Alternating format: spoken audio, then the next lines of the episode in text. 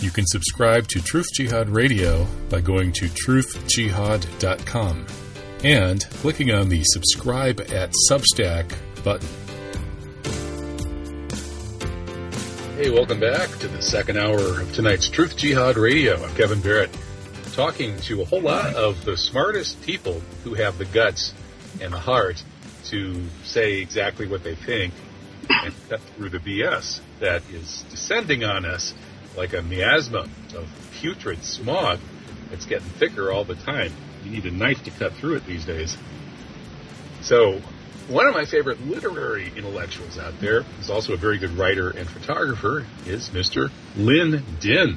He was on the upswing in career-wise uh, in the literati circuit here in the United States until he started telling too much truth about various things such as 9/11 and next thing you know, he's been in exile, roaming all over the world.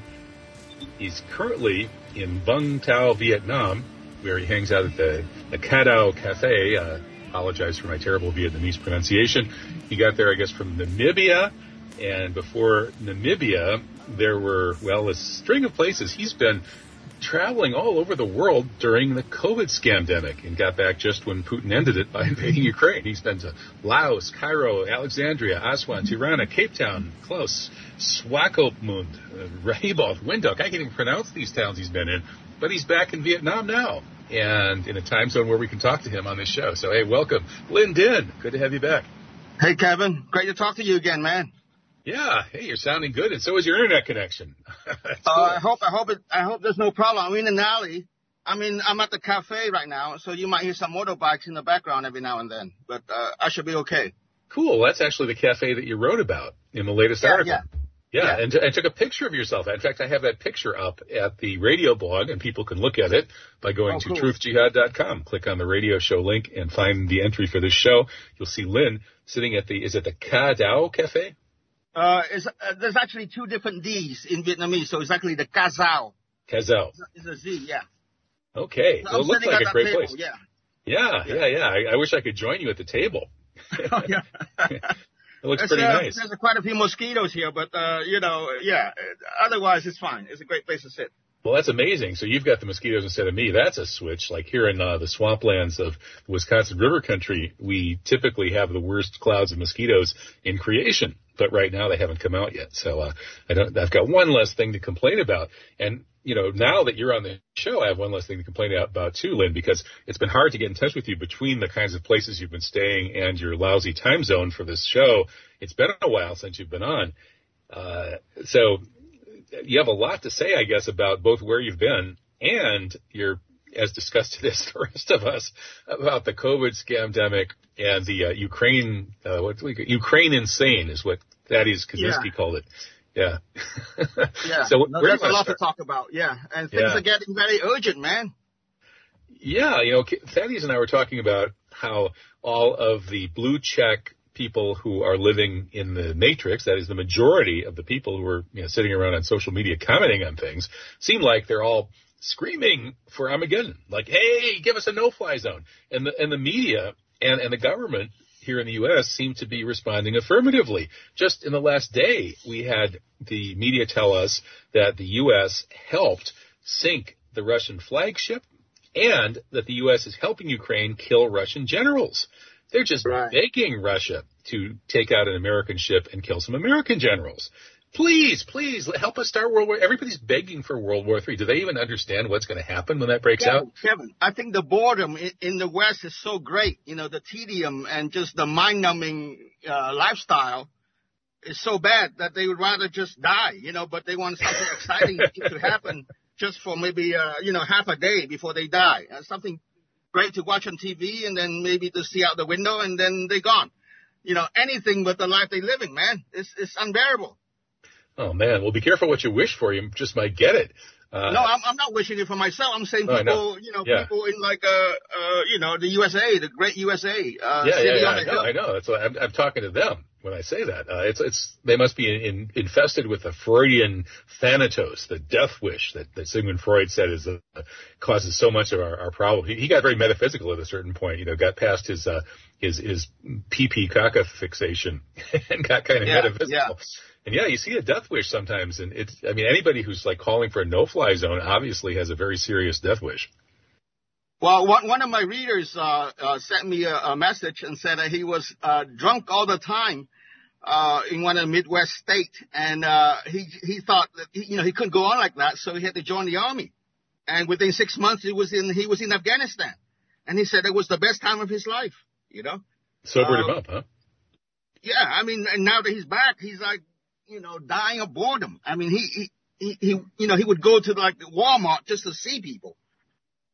You know, you must be pretty bored if you're you're going to Walmart to see people for kicks, because I mean, well, they're not you must the most be pretty aesthetically. bored to go to Afghanistan for for excitement, yeah. Yeah, yeah. Well, that I mean, that's kind of got an honorable pedigree because there's a whole history of people, uh, including literary figures like Hemingway, who went to war and had the time of their lives. As as scary and horrible as it was, it's still the time of their lives. They come back in peacetime, and life is boring. Um, right, and right. Part of the pre- problem there, as Colin Wilson wrote some pretty good books about this. I mean, he's he's a kind of a pop philosopher.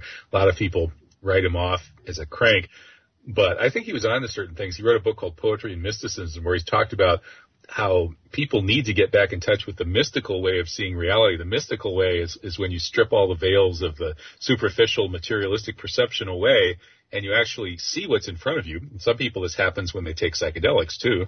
Uh, you're overwhelmed with the glorious magnificence of every little speck of creation.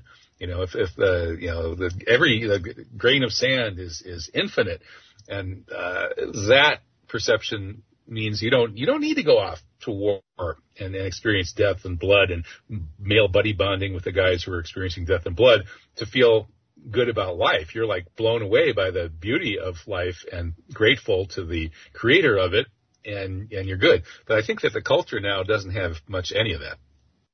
Well, guys like Hemingway and Orwell, they went to war uh, under a kind of idealism. You know, they were motivated by something uh, very uh, coherent. But a lot of Americans, they go to war uh, over really nothing. I mean, they're fighting for Jews, man. They, they, they're fighting, dying for Jews. I mean, they don't even know where they're going. So it's a whole different ballgame. Uh, you know what I'm saying? They're fleeing from something. So let, us talk about that because here at Truth Jihad Radio, we go exactly to the place that you're not supposed to go. So, uh, like with the 9/11 wars, if you said, you know, this is going into Iraq especially, but even to some extent Afghanistan and then Syria and Libya, and so on, and destroying Somalia and destroying Sudan and just, you know, destroying Lebanon. Uh, all of this is fighting for Jews. You wouldn't be entirely wrong because you're fighting for the Jewish state, and the Jewish state is supported by an awful lot of ethnocentric uh, and some of them very, very wealthy and powerful Jewish people all over the world, especially here in the United States, uh, New York, D.C., uh, Los Angeles, and other places.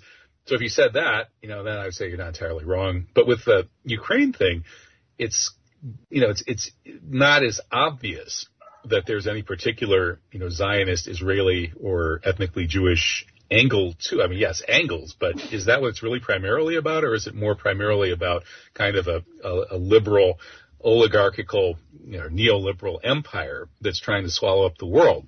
And yeah, maybe very wealthy Jewish people are overrepresented among the oligarchy of that empire, but that's not all it is. It's really more of an oligarchy than just a bunch of Jews, isn't it? But Kevin, let's let's let's let's slow down and, and look at the Ukraine situation. Okay, you have this Zelensky guy who's Jewish, right? And the guy behind him, uh, Kolomoisky, who is also Jewish and an oligarch, who has four citizenships, okay, four passports, okay. So Zelensky was propped up by this uh. You know, uh, groomed the Ukrainian people to uh, think of this guy as a president through a TV show. All right. And then he created a, a political party to, you know, to, um, you know, to prepare him for the presidency. So he's basically uh, a, a, fiction, you know, uh, uh for the Ukrainian people. You know, he, he's not a real president. He's a yeah, guy he's a reality show president. with his penis, man. You know, I mean, I mean, I hope everyone knows that by now. You know, and he made fun of the Cossacks with uh, this sort of village people version of, you know, uh, of the Cossacks. I mean, Jews hate Slavs, man. And Zelensky's and Kolomoisky, they hate Slavs. So, the, so they love to see Russians and uh, Ukrainians killing each other. All right. So it is a Jewish thing. And, we, and you have Victoria Nuland, whose grandfather was from Odessa. So she's still bitter about the, the fact that her granddaddy had to be kicked out of uh, Ukraine and nearly drove her father crazy. Okay, so there's a Jewish angle all over the place. And the defense minister is Reznikov, another Jew. And you know, the, the Jews are quite proud of this angle. I mean, they're celebrating it. You know, they, you know, they, they, you know, they say this is a war be, of Jewish Ukraine versus uh, the new Hitler. So they're celebrating it. it it's, it's, out in the open. And you know, and if, if you want to get a little bit more um, speculative, you can say uh, Khazaria. Khazaria was this Jewish empire right where Ukraine is now. And Khazaria was this Jewish empire that was destroyed by the Russians. Okay, so maybe there's some, you know, atavistic uh, revenge here. Uh, you know, th- there's a lot of angles. The Jewish angles are over this war. But basically, Jews love to see white people killing each other. And, you know, white people are so happy to oblige them, you know, uh, including Americans who go to war to kill, you know, well, not just other white people, but, you know, World War II. All right. So, so, uh, yet the Jewish angle is very important to examine and hardly anybody's talking about it except, you know, nutcases like us. yeah, no, I, I, agree that those are legitimate angles. Uh, and it's interesting also that this uh, kind of neocon and uh, Jewish oligarch alliance that's got a lot of influence in Ukraine is allying with these neo-Nazis from Galicia. Uh, and, and what do they have in common? They all hate Slavs. As you said, uh, they, some of these Jews hate Slavs because of the pogroms and the whole history there when they were in the Pale of Settlement, which is what's now Ukraine, and going back then to to the the Russians and the Slavs defeating Khazaria, as you said. So yeah, there may be these ancient tribal hatreds, but it's interesting. It's driven these Jews into a kind of alliance with Nazis. Is, Galicia uh, Nazis who were recruited by the CIA after World War II and weaponized against the Soviet Union and were continued to be maintained as potential weapons against Russia. And then they were unleashed in 2014. So absolutely these kinds of ethnic factors are there. But in the big picture, I still see this thing as more a, an attempt to lure the Russian bear into a trap in order to take out one of these three pillars of the emerging multipolar world. And yeah, maybe they chose Russia partly because of these ethnic hatreds. But on the other hand, if it was Jews and Zionists calling the shots, wouldn't they have gone after Iran first? I mean, they hate, hate Iran a lot more than they hate Russia. Uh, these Jews and Zionists actually have a lot of influence in Russia. So, uh, it, to me, it's not so obvious that at the, you know, the highest level, this is really about Jews or Zionism. But here's here's another interesting uh, uh, consideration. Okay, uh, uh, they are hurting the West by going to, to war against Russia. Okay, so the, you know because of the wheat wheat uh, production that is prevented from reaching the, the world market, you know, from Russia and Ukraine, Uh, you know, uh, there is a uh, food shortage on the horizon. But the you know the West is also hurting its own citizens. You know, in the in the United States, you have um, the killing of chickens, turkeys, pigs, fish, and even deer. Okay, so they stop. You know, so they they starving their own people. I mean, they blaming the food shortages on Putin's war, but they're not doing anything to help themselves. So that's that maybe that's the real hidden agenda. I mean, with the vaccines, they they they have already killed a lot of their own people, and more many more people will die. And now they're causing a food crisis. Okay, so this is very intentional. So, you know, they're not just going to war against Putin, they're going to war against themselves. I mean, well, their own citizens. Okay, so there's a depopulation agenda that should be looked at very um soberly. And, you know, we got to figure this out, man. I mean, because they're not helping themselves at all. They're preventing food from being grown and they're killing off a lot of their own food sources. So what's up with all that? Yeah, one of the stories that I think we covered this last week on False Flag Weekly News. Uh, I think we uh, talked about it a little bit. Was the series of fires that broke out and, and plane crashes uh, into food processing facilities. Within a couple of days, apparently, there were single-engine planes that dove into two of America's major food processing facilities. Now, I guess, you know, three times would be a conspiracy. Twice might still be co- coincidence, but that's still quite a coincidence, along with this long list of mysterious fires breaking out in the food processing facilities. It does make you wonder. On the other hand, there's always a sort of a hysteria about this sort of thing that arises and leads people to connect too many dots. But I don't think we should discount the possibility that there is some kind of depopulation agenda going on. The Malthusians in high places, including our, our friends Bill Gates and, and these other well-known uh, Malthusian types and depopulationists, uh, may actually be right that there's a problem with the level of human population that we have right now in terms of what it's doing to the ecosystem and where that will take us in the future. So uh, certainly they think they're right. And if you were in that position and you were drunk on your own power, you know, you might take it on yourself to try to do something about it. And of course, that is, you know, it's, it's legitimate speculation about where COVID came from. Uh, could vaccines have some uh, connection to this? Uh, they are they targeting reproductive systems? There are a lot of uh, women who had stillbirths, uh, perhaps connected to the vaccines, and also to COVID itself. You know, that spike protein may be messing with us, and whether you get it from the disease or from the vaccine. Uh, and yeah, I think that stuff has to be talked about, but that's almost as taboo. In fact, it's probably about equally taboo as talking about Jewish connections to anything negative. But Kevin, they they've been talking about reducing the world population openly for decades, so it's not that taboo to them. It's just that the solutions uh, don't include them. You know, they include us. You know, they want to kill us off. You know, they're not killing themselves off. Uh, I bet you don't even know how many people live in Vietnam. Kevin, take a guess. Uh, how many people? What? How many? Uh, the population of Vietnam. Uh, Vietnam, boy, let me guess. Uh, I would guess um, uh, 50 million. A hundred millions, man. Whoa. So, so see, okay, I mean, uh, there is a population problem, but the way to solve it is, for, I mean, their way to solve it is to kill you and me and our children. Okay, and and who are they to decide? Okay, so Vietnam is very overpopulated, but but here's something else to consider. If you take China, India, and Southeast Asia, okay, more people live in that area alone than outside of it. Okay, so this where I am sitting right now is the most fertile, the most uh, conducive to uh, human growth. I mean, it's mostly rice, isn't it? Like really intensive rice cultivation.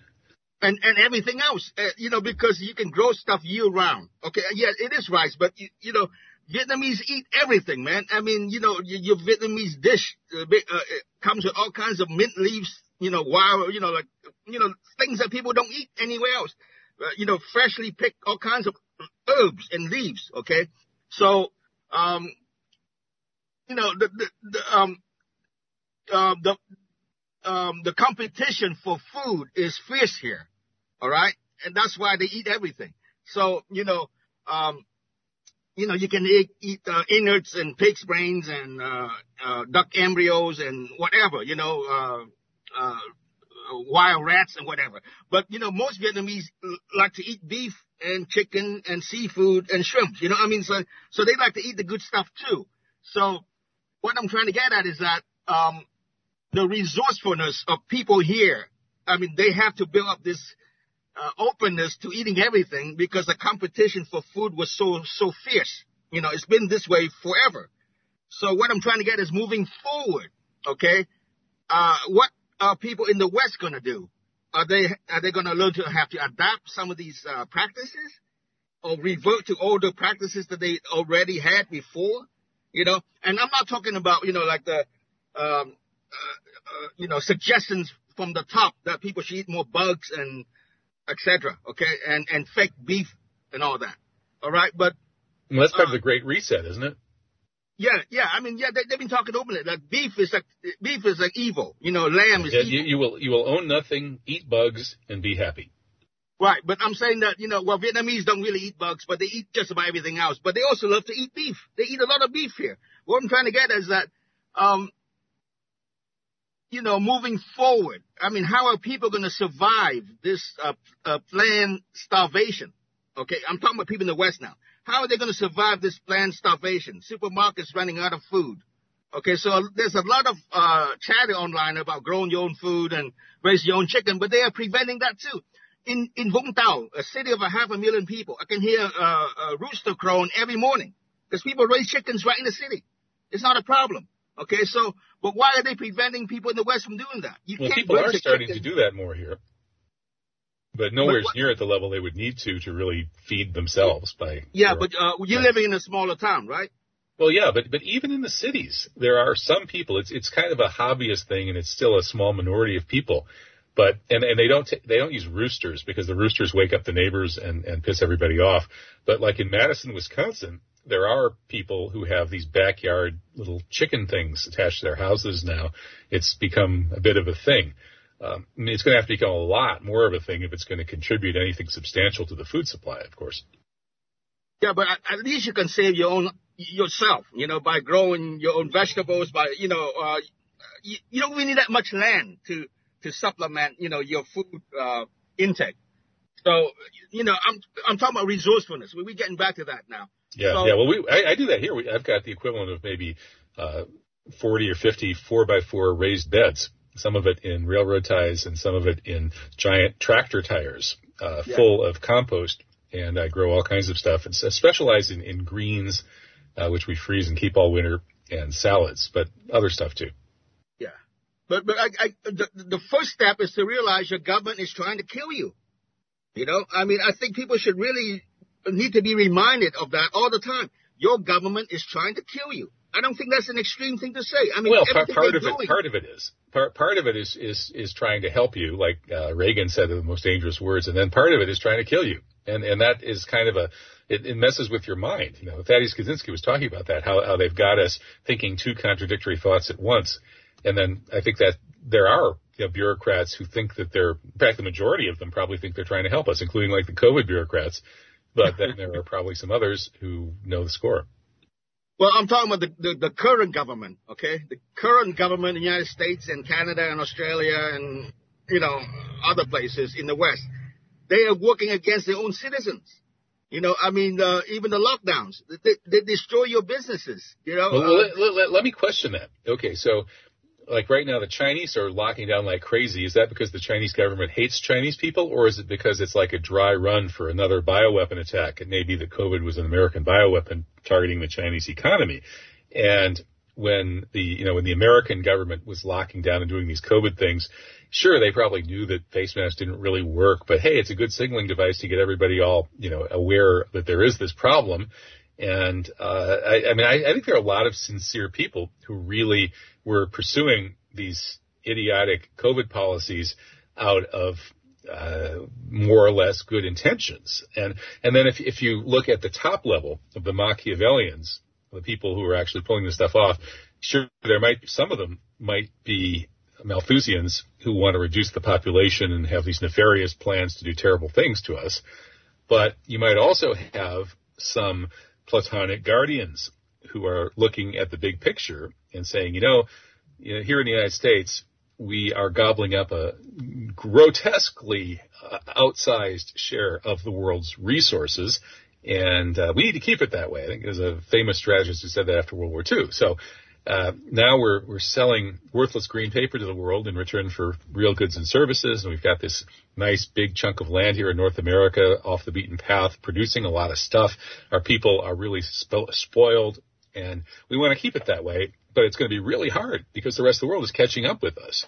You know, we were we were like the West, we were like 60, 70 percent of global GDP just a few decades ago, and now we're down below 50 percent. We're heading for 20 something percent real soon this could be a huge disaster. And how are we going to keep this empire going? This empire that depends on printing green paper and exchanging it for real goods and services, and then building all kinds of military stuff and putting it all over the world and holding guns and knives to people's throats and saying, keep taking our green paper, give us advantageous terms of trade, blah, blah, blah, do things our way or else. So that's how this empire works that way. And that empire does trickle down to all the, the slobs in Walmart who have really easy lives compared to people in most parts of the world so if you're a, uh, a platonic guardian running the American empire, you're saying, yeah, you know, harming China's economy with a bioweapon, well, it was a nice idea. It really was a good idea. It's too bad it blew back. Um, it's going after Russia we got to do this. We got to figure out a way to, you know, to blow up Russia, China, and Iran, especially China. But right now we can get Russia, so let's pick them off. We can lure them into a bear trap, and we're doing this on behalf of the American empire and ultimately the American people who feed off the crumbs falling from the table of people like us, the oligarchs at the top, right? So they may be thinking like that. They may not be just totally, you know, hey, let's kill all these ordinary people, right? But Kevin, let, let, let's re, let's re-examine the, uh, your, two of your contentions you mentioned just now. That that that it was an American bioweapon, all right, and that it, it was a blowback. That they did not intend uh, all the bad consequences. I'm sorry about all the dogs barking in the background. I'm in an alley. Huh? Uh, I, I anyway, think they agree. Uh, they agree with you. They're barking at me. no, they disagree with me. That's why they. okay, good. Uh, so anyway, um, so it was an American bioweapon, and it was a blowback that caused all the horrible consequences. Okay, uh, let's think about that. I don't think it was a blowback because I think they intended all the horrible consequences okay, including the lockdowns and especially the vaccine. And I think another uh, main objective that they had, I mean, by they, I mean the, the leaders of the West, so-called West, um, they wanted to introduce a kind of social credit system that China already had. Okay, with a with a health passport, or they can call it whatever else next. Uh, you know, the food ration card. It, what it means is that they want to control every aspect of your life, which China already has. So this leads to the, the, the, the, you know, the point that China already was totalitarian. China is totalitarian. China did not need COVID to introduce these uh, extreme measures, but the West did. All right. So why is China locking down its people now? This is very baffling because it's hurting his own economy by doing so. You know, Shanghai's locked down for over a month now, and Beijing is starting to be locked down. So uh, there is a suggestion that this is their way of hurting the U.S. because they can withstand these lockdowns, but the U.S. will really suffer uh, because China is de- denying the U.S. of many uh, components, of many merchandises, of many uh, you know things that it needs for its own economy. You know, so so China is accelerating the collapse of the American economy by imposing these lockdowns on on his own population. So this is like a disguised embargo. And I'm just throwing that out. I'm not sure I'm 100% convinced by it, but it makes as much sense as anything else right now because why are they doing these seemingly self-destructive uh, acts? Yeah, I, I don't understand it either. And I guess that's as good a theory as any. And it, it seems like there's kind of a perfect storm uh, coming with the wheat and the energy being taken off the market because of the Ukraine situation and uh, the the economy, the global economy, is still kind of reeling post COVID and hasn't really fully started up. And then this these supply chain disruptions as well. So yeah, that uh, may you know I don't know why else China would be doing that. The with the Omicron COVID thing, I don't see why that would be considered so dangerous that they have to take such extreme measures and and what's really odd about this is if you know if if Ron Unz with his his that COVID ebook of his our our COVID nineteen catastrophe that does lay out some what I think is pretty convincing evidence that there was a U.S. bio attack on uh, China and Iran that probably unleashed it. Uh, that if that's the case, then why uh, would you know why, why would the West uh, basically screw up and just let it run wild while China would totally lock down against it. I mean, maybe China's paranoid, but if, you know, if China should see that if the West sent it to them and the West knows, obviously knows about this virus, lets it run wild, has given up containing it, what's the advantage for China to contain it? So it's, it is puzzling and your guess, I guess, is as good as any. Yeah, well, uh, I, will just discuss briefly. Uh, you know, Unz is stuck on, you know, uh, on the bioweapon, U.S. bioweapon angle. He doesn't go any further. He doesn't see that that this weapon is used against the American population purposely. That's why I, I decided he's a fraud. Okay, he mocks people who question the vaccine issue, the lockdown issues. Okay, so he doesn't go any further than that. He's stuck yeah, on, I, I, don't know. He's, I think he's he's kind of gotten uh, pretty reasonable about that. He's I've I've raised it with him, and he hasn't mocked me. Well, he mocked me, okay, uh, and he mocked other people. I mean, he he he, he ridiculed these concerns, and he doesn't go. He doesn't he doesn't talk about Albert Bourla, okay, his Jewish buddy, okay, uh, you know, who who's killing billions of people, okay, or was trying to. All right, so the, my definition of a limited hangout website is that it talks about shit that you can't solve and, and to distract you from things that you can still do something about. And the, the, the genocide in progress is the vaccine and the lockdowns and the starvation all these things, you know, uh, was started with the COVID crisis. Okay, so until you go there, you are a fraud. You can talk about the Holocaust all you want.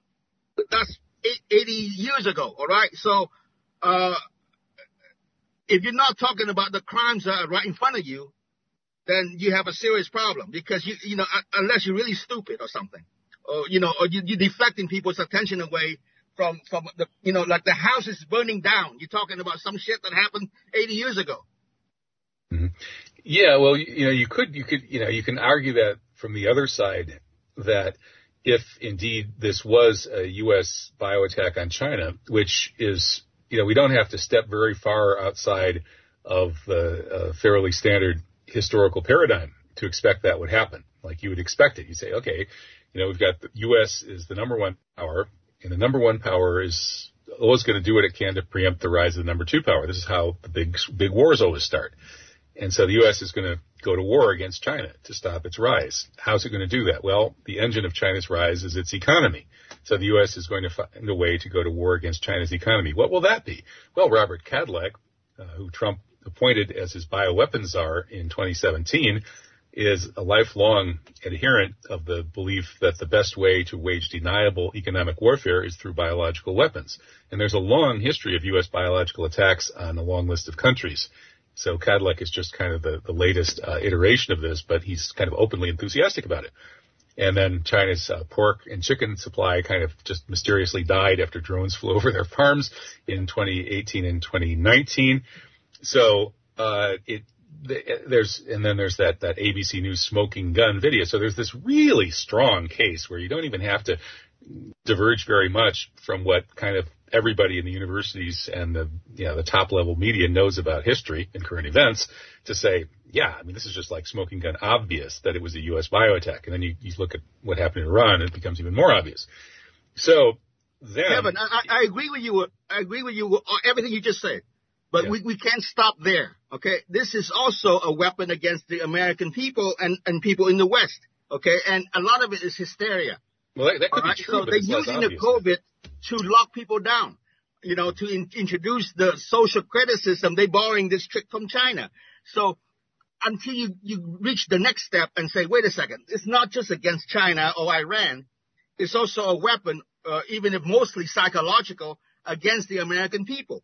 And, and, and one of the main instruments is the damn vaccine. I mean, they, they're killing people literally.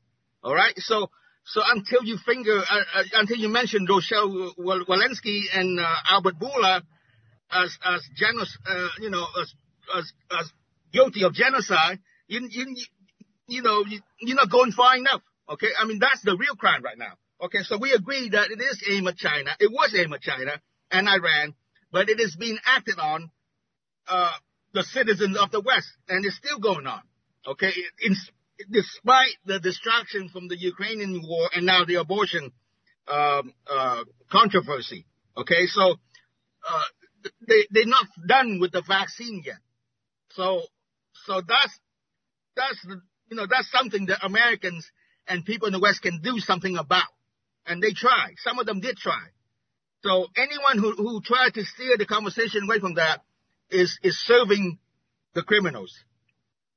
Well, the, again, from you know, from just for the sake of argument, Ron's point of view might be that the perpetrators of this uh, realized they were so sloppy that there was a danger they might get caught with that attack on China and Iran that they actually would prefer to have a wild and crazy, super populist and often unsophisticated conversation that's focusing on other issues so that the mainstream can demonize the COVID dissidents as a bunch of louts and kind of, you know, low education uh, people and so on, but so they Kevin, can get a majority Kevin, to go along with their Ron never talk about the vaccines uh, uh, as a weapon, okay? Kept knocking that down. And well, I don't I think I don't think he, I don't think he believes they are. I mean, he, you know, he probably would think that the if if well, how stupid can he be, man? Seriously, because uh, so many people have been injured. I mean, in Vietnam, I know people who've been injured. All right, so I mean, we all know people who've been injured unless unless Ron has no social life and doesn't deal with anybody, he must know people have been injured. He can't really believe that, all right? And even if he believes that, he should allow people who question it, you know, uh, I mean, he allowed just about everything, all, all kinds of weird shit on there. All right.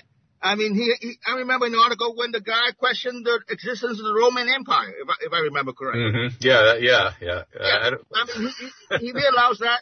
I mean, you know, this is a crime right in front of our face, man, and people all over the world uh, uh, outrage over this. Well, but right? you know, let's you know, Mike Whitney's articles actually have carried you know the point of view you're expressing pretty forcefully and gotten huge readership. So I, I don't think it's really been suppressed. I think Ron has kind of you know, rolled his eyes a few times maybe or expressed, you know, his take on these things. Uh, but I, I, I would have to say like, you know, every outlet on the internet has got, you know, some, some, something I'm not going to 100% agree with. But the ones that I like are the ones that err for the most part on the side of free speech. They're never perfect though. Like at Veterans Today, listen, I can it's do not, anything It's not really about free speech uh, because the Jews always use uh, uh, you know, use free speech uh, as a wedge to uh, corrupt society. You know, they, they, they you know, they, they squeeze in all kinds of weird shit, and they say, well, you got to allow because it's free speech. You know, whether it's pornography or you know, uh, you know, I mean, Howard Stern is free free speech. You know, um, uh, well, Jerry Springer. I, am talking about the kind of commentary we do, right? Well, I'm just saying. I mean, Ron Unz. You know, I realize. Wait a second.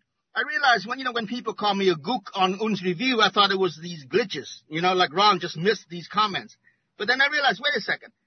Maybe he wants these whites to act as badly as possible. You know, because if, if you search on, on, on Unz review, like the word nigger, it shows up all the time.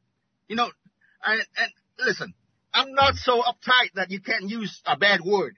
But these people use these words freely because they're in, they're in a forum that, that where that where that is welcome. Okay, so mm. what, what I'm trying to say is that I mean, if I if, if I invite you to my house, Kevin, all right, and there are 20 Vietnamese guests, and they all treat you well. One guy certainly call you something, and I don't say something as as the host, then then there's a problem. And Ron Unz as a you know as a I mean, and he's going against his own policy. You're not supposed to to attack people like that, but he allows it. So and, you know, don't think that he allows everything because if you make him look really foolish, he'll censor your comment. People have come to me and say, well, my, my comment wasn't allowed. So, th- so that's, that's a charade, man. You can call him a kike. That's fine because he, he wants whites to behave like savages. So you can call people nigger, kike, hooks, whatever. But you, you can't make Ron Unz look too stupid. All right. So, okay. So he allows Whitney, uh, you know, uh, control opposition must allow something. You can't, you know, outright ban everything. But he made it very clear to me that he does, did not welcome uh, my articles about the vaccine issue. And he, and eventually he made it pretty clear to me that he didn't want me there anymore. All right. So, um, I'm just saying, uh, moving forward, I think it will become more obvious that Ron Unz is a fraud. And, you know, for your own sake, maybe you should think about, uh, giving him cover, man, because your, your, your, um, your appearance there and Robert Craig, uh, Craig Roberts, uh, uh, you know, and other people, legitimate writers, give Ron Unz the cover that he needs to push his real agenda. Well, okay? see, I, I, I, don't think I don't really see that. Like, I think his stuff, uh, the stuff he publishes there, is really good. I mean, it's consistently very, very high level. Uh, compares favorably with pretty much any any writing on current events that's out there anywhere. And there's a lot of other good stuff on that site as well as some not such great stuff with this, as you said, this kind of uh, huge proportion of sort of racialist, uh, white nationalist, racialist type stuff that, you know, the excuse, of course, is that that's censored everywhere else, which it is increasingly. But it does kind of uh, skunk by association all of this other good stuff. So yeah, I, I, kind of agree with that critique. But then if you're going to compare that site with what else is out there, you know, like I also publish at Veterans Today, and they were fanatically pro-vaccine. The, edit- the top editors were fanatically pro-vaccine, you know, totally opposed to the whole populist, you know, COVID uh, rebellion, and and vastly, you know, about ten thousand times more obnoxious than Ron would ever be about that. And somehow I and a few other people who have views closer to yours managed to stay there because they let us keep posting. And so I keep posting every once in a while, you know, Gordon Duff would say something really obnoxious in some editor's note added to the front of my article. But ultimately, well, okay, so it's his website. I guess I can live with a little bit of that. And you compare that to every place else, you know, like Counterpunch, they won't even let you talk about 9/11. Certainly not the way I would talk about it. Much less uh, Jewish issues. Uh, you just look at any website, even like Global Research, um, you know, the few that are fairly good and uh, dealing with the kind of stuff we deal with. Um, I think we're going to have these problems. There's always going to be a problem with any of them. So it is know. a desert, man. It is a desert. You know, yeah. the, the, American uh, Public Forum is is is a wasteland. You know, well, but but there's still good stuff, and so if you can just kind of uh, you know sift through the bad, it's that's like what Ron said about the comments. You know, like I've I've asked him about it's like you know what's what there are all these garbage comments and all these races. Yeah, but you know you you just zip through these comments and ignore all the stupid ones, and then you find some amazingly good stuff in the comments. And okay, whatever. Yeah, so if you take that attitude towards everything on the internet and you don't expect anything to be consistently what you would call really good and right about everything. you know, but, but Kevin, let, us get back. Let's get back to. I mean, you know, I published there for years, man, and th- he never objected to anything I wrote on any issue. Suddenly, he he, he start, you know, he started complaining to me about the vaccine. Mm-hmm. Uh, problem, which I found bizarre because mm-hmm. that's like the, the number one public uh, crisis right now. You know, well, I, had the, I had the same problem in spades at Veterans Today. It was worse. It was a million times worse there. Yeah. So, so what's going go. on? So wait yeah. a second, man. You know, you you were cool with everything else. All of a sudden, you worry about this. Mm-hmm. You know, I mean, what's up? What's wrong with you, man? And anyway, he, he made it abundantly clear that he didn't want me there. So, but fine. I mean, I feel so much better uh, moving away from, you know, moving forward. But let, let, mm. Let's get back to the vaccine. But, but interestingly, interestingly both out. of these, both of these sites, Linh, uh, both the Unz Review and Veterans Today, uh, are back publishing a lot of really good stuff about Ukraine. So I mean, they were both, you know. Yeah, because because they know we can't do shit about Ukraine, man. I'm saying, you know, like the uh, limited hangout space is that they, they'll they'll allow you to talk about things you can't solve. You know, the, the Ukraine situation is going to move forward. But the vaccine issue is something that is very personal because you know people uh, have relatives and friends, and maybe themselves are being hurt by it, and that's something that can that can that can still be dealt with. I mean, we're talking about lives, man, millions of lives being you know destroyed. Mm-hmm. I mean, back I'm back in Vietnam, and I know people here. Uh, later on this morning, I'm going to see a friend. You know, he he took the jab, two jabs, and and his he's a mess. I'm going to see him later today. So I mean, every we all know people like that. Okay.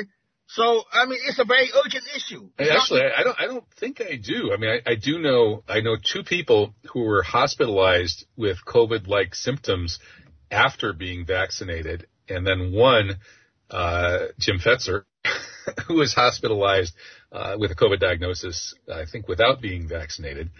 But other than that, um, my whole family of sheeple, I'm not talking about my, my wife and sons, but my, uh, my extended family has all been vaccinated and I haven't heard a peep about any negative symptoms from them. I was so brainwashed, even if they had them, maybe they wouldn't notice, but, uh, and, and I guess I don't know that many vaccinated people though, maybe, but no, I, I haven't really met anybody who's described these kinds of problems.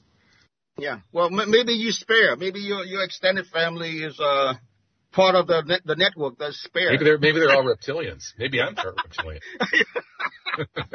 your reptilian blood uh, prevents you from getting hurt. Uh, don't tell me you got vaccinated. No, you did not. Are you kidding? Uh, no, I, I, I, don't know, man. You, no, I, I, would. You have to. No, no, if if they if they come after me with a with a syringe, um, no, that's that's it. I'll I'll that's when I will uh, I will die fighting back on that one for sure.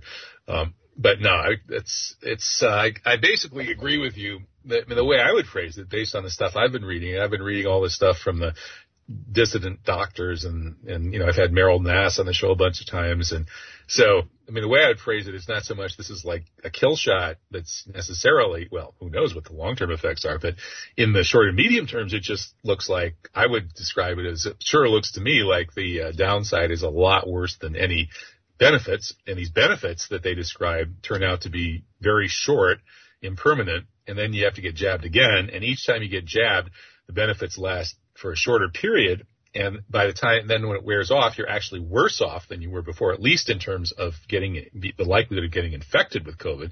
So when they say they're they're safe uh, and and effective, that's not true. Number one, they're not safe. There are very good arguments that at least 100,000, maybe up to 300,000 or something Americans have died from these jabs, and uh, they certainly probably haven't saved saved that many people by any means, and so the safe and effective thing. I don't think he saved anybody, but the, the, I mean, they can't kill pe- people immediately, or who's going to agree to be jabbed? You know, it, it works on you over time. But but let, let, let me give you the, the, you know two concrete examples. The guy I'm going to see later today is my son, and he's a translator and a writer and a critic. Okay, I, I've known him for 20 years, over 20 years. All right, so I mean he's like I don't know 64, 65, something like that. But he was in great health up to a year ago. I mean he's very youthful looking. Okay, when I saw him about uh, uh, 10 days ago, he couldn't talk to me. We were sitting next to each other having dinner you know, he would just grin, you know, and, you know, I mean, the guy was just weird, man. I mean, it's just tragic to see. And this happened immediately after he got jabbed. All right. He was, he was hospitalized and he was eager to be jabbed. All right. So he, you know, so it's too late now. I mean, you know, his life is ruined. He's not going to write anymore. I mean, he published his last book only, um, in uh, 2017 or something. And he was still writing. He was still active. But his life is ruined. And my landlady in Vũng Tàu, you know, she said that her health is down to maybe 40% of what it was. Okay? And, and these people believe in the jabs. Wow. All right? And, yeah, yeah, and Vietnam has been traumatized into believing the jab because people wearing masks left and right here, man. It's, it's, it's kind of farcical. They, they go into the ocean. They swim with, with the mask on in, in the ocean. Seriously? Like, yeah, I mean, yeah, I couldn't believe it myself. You know what? The first woman I saw swimming with the mask on, I'm thinking, she, she's a weirdo. And then I saw other people doing it. Okay, so Vietnam is like a this big joke of COVID hysteria, except that everything is still is functioning normally. Okay, all the restaurants, all the cafes, everything, because people need to eat. They need to, to make money. And, you know, Vietnamese love to eat. So, you know, they, so they, they're not forcing you to mask in the cafes and restaurants, are they? No, no, no, no. And they, they're no longer penalizing people for walking down the street. I, I, I stopped wearing a mask because at first I thought maybe, you know, in public I must wear a mask. But I have friends here who who who never wore a mask and say, well, actually they did have they had to a little while back, but they said that you don't need to worry about now because they're no longer penalizing people. The signs they have all these billboards out saying you're going to be fined so much money if you, if you don't have a mask on, but it's not enforced. Okay, but but what's sad is that you see toddlers, man, two or three year olds playing in the in the uh, in the park with a mask on. You know, so. Uh, so are, are you are you wondering whether you, whether going back to Vietnam was a good idea? No, no, I'm fine because everything is functioning here. Okay, all the cafes, all the restaurants uh, are functioning normally. Uh, I would say 99% of them. All right, so so life is normal. It's just that people riding their motorbikes around with a mask on, and then they That's go to the restaurant and take the mask off. okay, it doesn't make any sense. They're sitting among people, they taking the mask off, and then they put the mask back on when they get on a motorbike.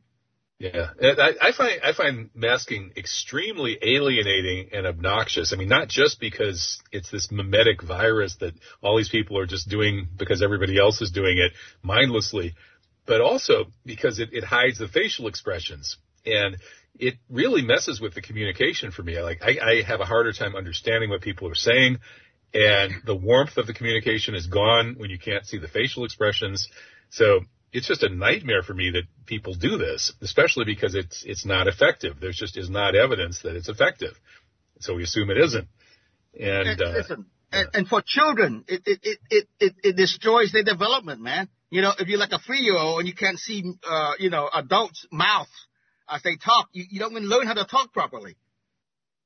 Yeah, maybe they're purposely trying to raise a generation of zombies, and you know, the phone, the way everybody's carrying their phones around and doing these idiotic kinds of, of apps, you know, TikTok uh, know, nonsense is sometimes it looks like they're really going out of their way to dumb us down even more than in the past.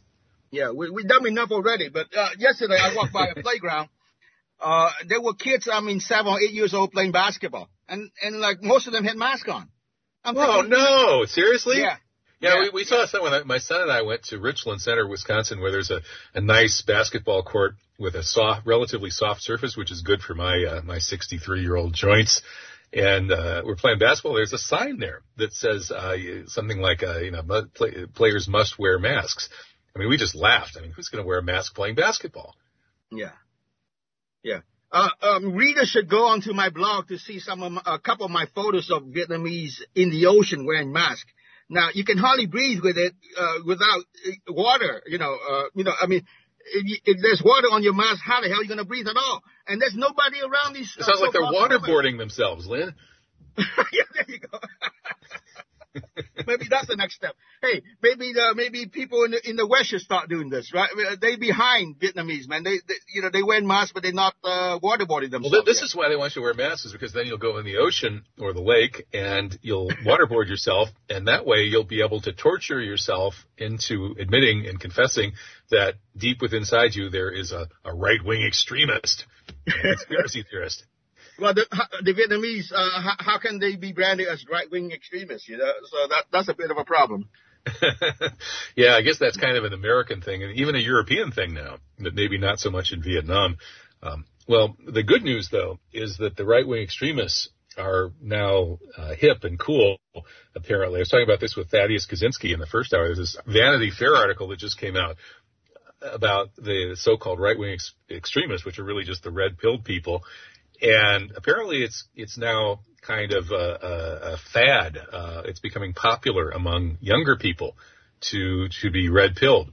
Uh, although it's some some of them are red pilled in kind of weird ways that I wouldn't necessarily identify with myself. Um, but you know, do you think that we're going to live long enough to be cool again, Linh? Uh, probably not. I, I have. I'm very pessimistic. But but uh, uh, just a note on on right wing extremism. Um, you know, Vietnam is technically a communist country, all right? But there's no uh, Jewish thinking left here, all right? By that I mean there's no talks of, there's no bullshit. Well, you better import, you better import some Jews then. Yeah, maybe. yeah, yeah. I, I, yeah, I, I, I could use a good deli down the street. But anyway, um, all the slogans that put up by the government stress nationalism, okay, which is the opposite of Jewish thinking of communism. All right. So there's no uh, universal brotherhood, Marx. There's none, none, none, zero. Even the quotation that they put up by Ho Chi Minh stress uh, nationalism. So the, the, the Communist Party Vietnam justifies its continued existence by by you know um, you know by uh, with uh, nationalist slogans.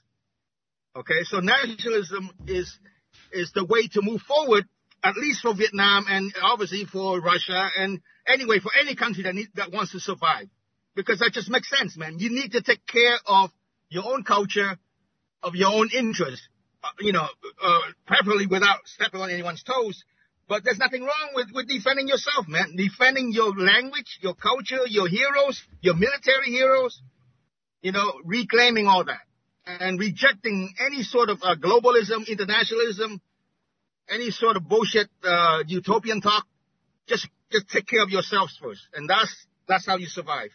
But but Linh, if the whole world turns into a bunch of nationalists, how are the neoliberal oligarchs going to take over the world and institute a one world government? Well, um, countries that want to go along with that, go ahead, man. Just leave me out of it. Leave, leave the Vietnamese out of it, and you know, leave uh, whatever. I mean, you know, go ahead and, and, and buy into all that bullshit. But, uh, you know, the Vietnamese have, have experienced it, you know, all this weird talk about, you know, universal brotherhood and all this crap. And, you know, really, I mean, I don't think Vietnamese were ever good Marxists, you know? So, uh, there's not even any talk about class struggle in Vietnam. None of the slogans address that. You know why? Because the richest people are the party members, the, the top echelon party members. Okay, they own they own a lot of land. They own a lot of nightclubs. So you can't even talk about that. So, so when so, your family fled communist Vietnam and came to America, and you grew up, and then you had to flee communist America to go back to Vietnam. to go back to uh, to nationalist Vietnam. It's full uh, circle. Which is masquerading as communism. Things have gone full circle. The liberals are now the conservatives. The conservatives are the liberals. Everything's mixed up. If you're a peacenik and a civil libertarian, as I told Thaddeus Kozinski, now you're a right-wing extremist. Uh, the world has uh, become almost indecipherable. Maybe that's how they want it. Well, Linh, I think we're at the end of the show. Uh, so let's send people to, your two websites. You have a Substack, uh, Substack.com, and you have that postcards from the end of the American Empire site as well. Uh, and I've linked those at the radio blog, which people can find by going to truthjihad.com and clicking on the radio schedule link. So, uh, Thank you, Linh. I hear the music. That means uh, we'll have to get you back again now that you're in the congenial time zone for my live radio show. Uh, keep up the great work. Uh, God bless. Take care. Great you, Kevin. As always. Thanks, man. That's a great friend, Dan. David Myers, Kevin Garrett.